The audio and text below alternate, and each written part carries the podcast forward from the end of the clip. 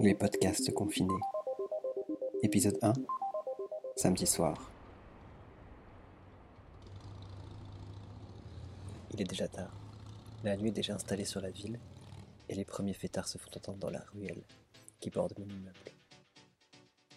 Dans ce calme apparent, interrompu par ces irruptions sonores, je m'habille tout en faisant des allers-retours devant le miroir. Quelques gouttes d'alcool supplémentaires m'ont donné le courage d'affronter le monde extérieur. Absorbé par mon téléphone, je regarde le moyen le plus rapide pour me rendre à la fête.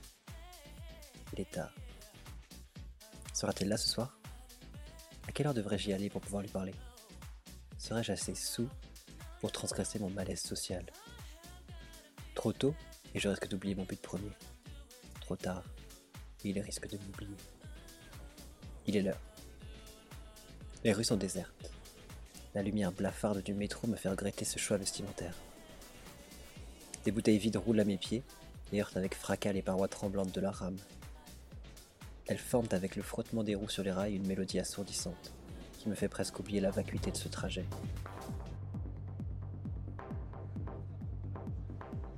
Enfin arrivé.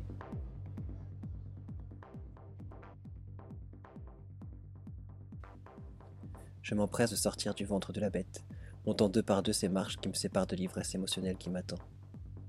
Un morceau de Laurent Garnier joue dans mes oreilles depuis ce moment. Je marche au rythme imposé par l'artiste. Le brouhaha des personnes qui font la queue devant le club se fait entendre au loin et vient perturber ce moment de flottement individuel.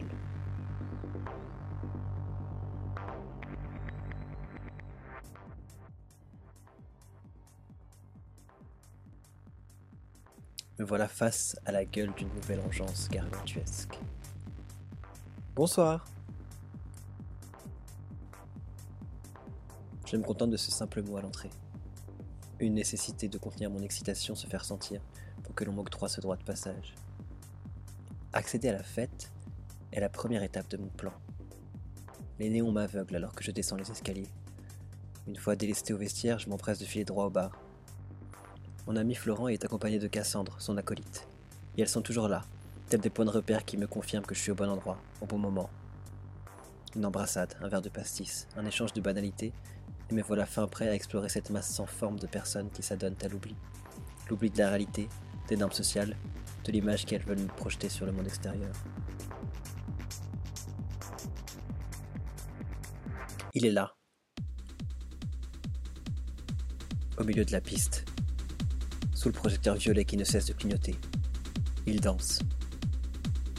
Les basses frappent son corps qui ondule à leur contact. Sa manière de se mouvoir laisse entrevoir le tatouage sous son bras. Cette marque transgressive glisse dans son écrin de peau. Il a l'air dans sa bulle, comme transporté dans un autre monde. Des perles de sueur commencent à couler le long de son front. Il danse, encore et encore, comme si c'était la dernière, comme si son existence en dépendait. J'assiste à un spectacle surréel. Et je reste figé quelques secondes, happé par cette sensuelle détresse.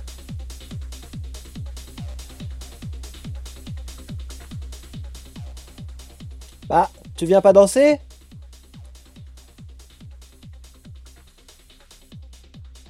Florent est déjà en train de sauter partout. Il exprime toujours son excitation de cette manière, comme si elle lui conférait des ressorts à la place des pieds.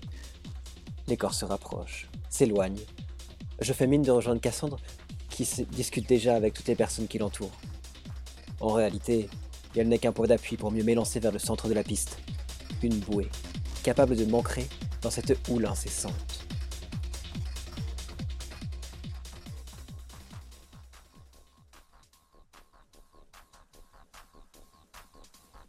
Euphorie.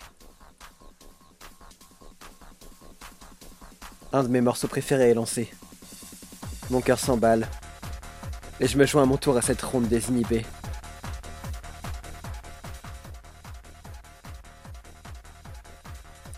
Je prends part à cette danse macabre pour fêter le deuil de la réalité. On abandonne nos êtres et nos angoisses, et on ne vit plus qu'à travers ces violences sonores qui nous secouent au plus profond de nous. Nos enveloppes corporelles se délitent dans un torrent de chair et de fluide. Me voilà, dansant, aveuglé par la lumière des stroboscopes qui se réfractent dans le voile de mes excès. Je m'enivre de cette frivole légèreté qui m'entoure.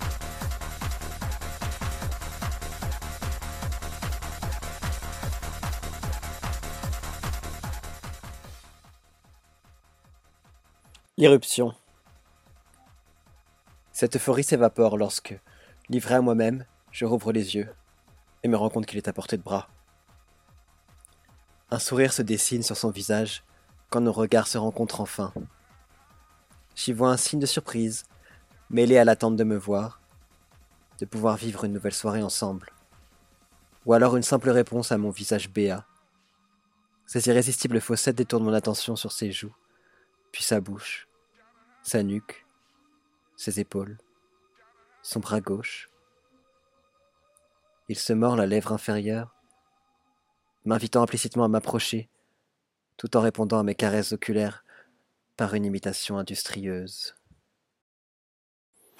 Une heure, trente et une minutes, vingt secondes. Chaque espace de la pièce est rempli, et pourtant je me déplace sans peine jusqu'à lui. Comme si le monde qui nous entourait était complice de notre jeu. Je garde mes distances, tout en scrutant le moindre de ses mouvements.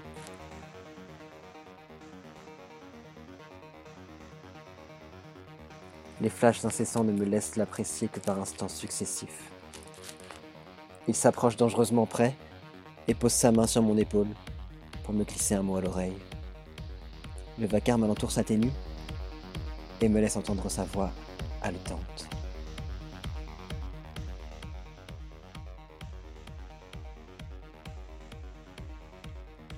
Je sens son souffle chaud et humide sur mon oreille, provoquant une salve électrique à chaque expiration qui se propage dans tout mon corps.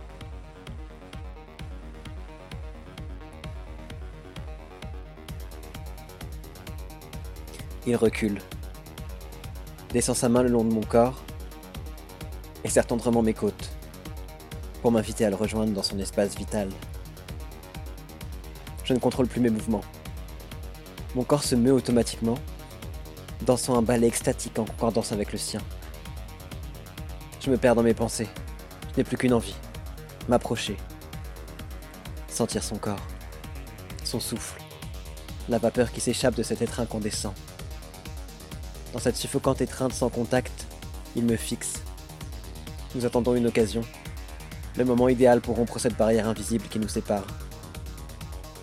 C'est une exquise torture qui dure encore et encore, qu'aucun de nous ne souhaite briser pour l'instant.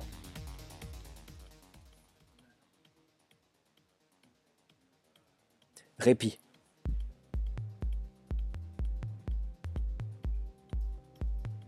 La fatigue sonore commence à se faire sentir. Je crois que le charme de l'alcool sur mes jambes a pris fin. Les attaques sonores cessent tout d'un coup. Le rythme effréné de nos danses ralentit alors et nous permet d'apprécier nos corps semi-statiques. La frustration et le désir prennent alors le pas, et il agrippe ma nuque de ses deux mains, colle son front au mien, et baisse ses yeux pleins de cette honteuse luxure qu'il ne souhaite pas me montrer. Agacé par la situation, il vient m'entourer de ses bras et poser sa tête sur mon épaule. Je scrute sa nuque, son oreille, ses cheveux. Il en fait de même et pose délicatement ses lèvres sur ma peau.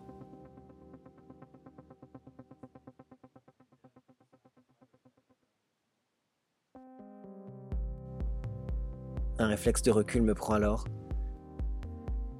et nous revoilà face à face. Son corps m'appelle. Je lui caresse la joue de mon pouce et lui offre cette marque de tendresse pour masquer l'implosion imminente de toute décence.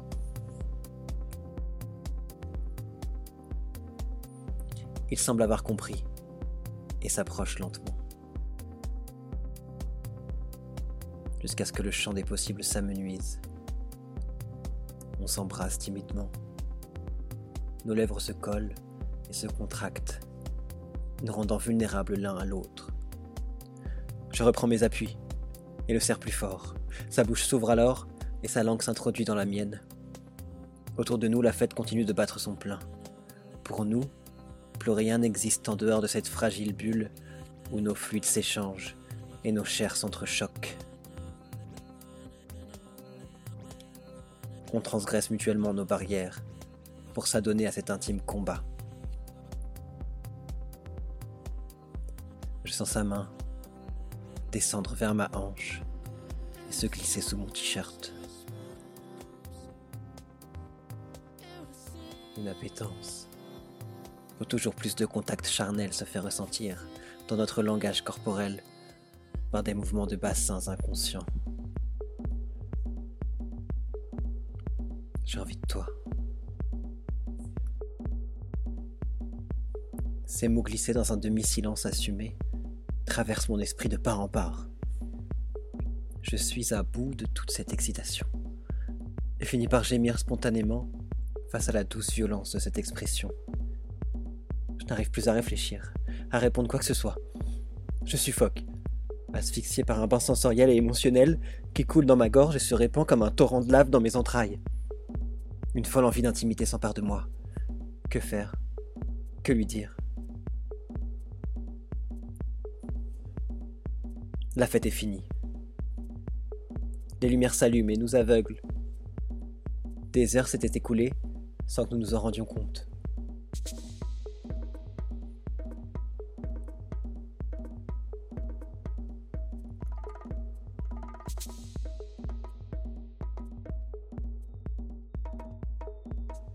Comme pris la main dans le sac, nous réinstaurons de l'espace entre nous, comme si l'obscurité nous extrayait au monde.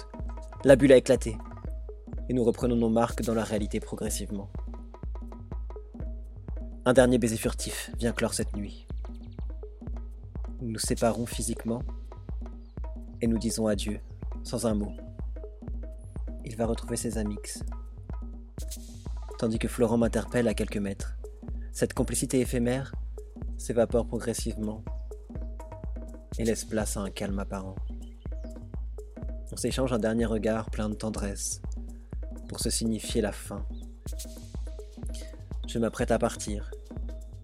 Quand je me rends compte, dans toute l'artificialité de cet univers nocturne, que je ne connais même pas son prénom, cet intime inconnu du samedi soir. Je le cherche du regard.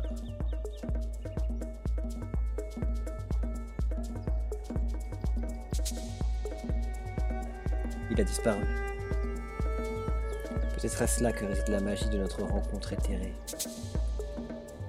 Cette fragilité et cette incertitude de notre rapport nous circonscrivent à ce lieu et ce jour dans lesquels nous existons pour l'autre exclusivement.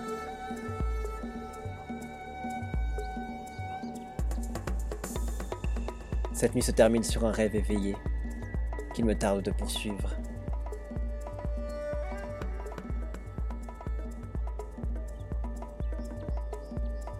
Il est déjà tôt.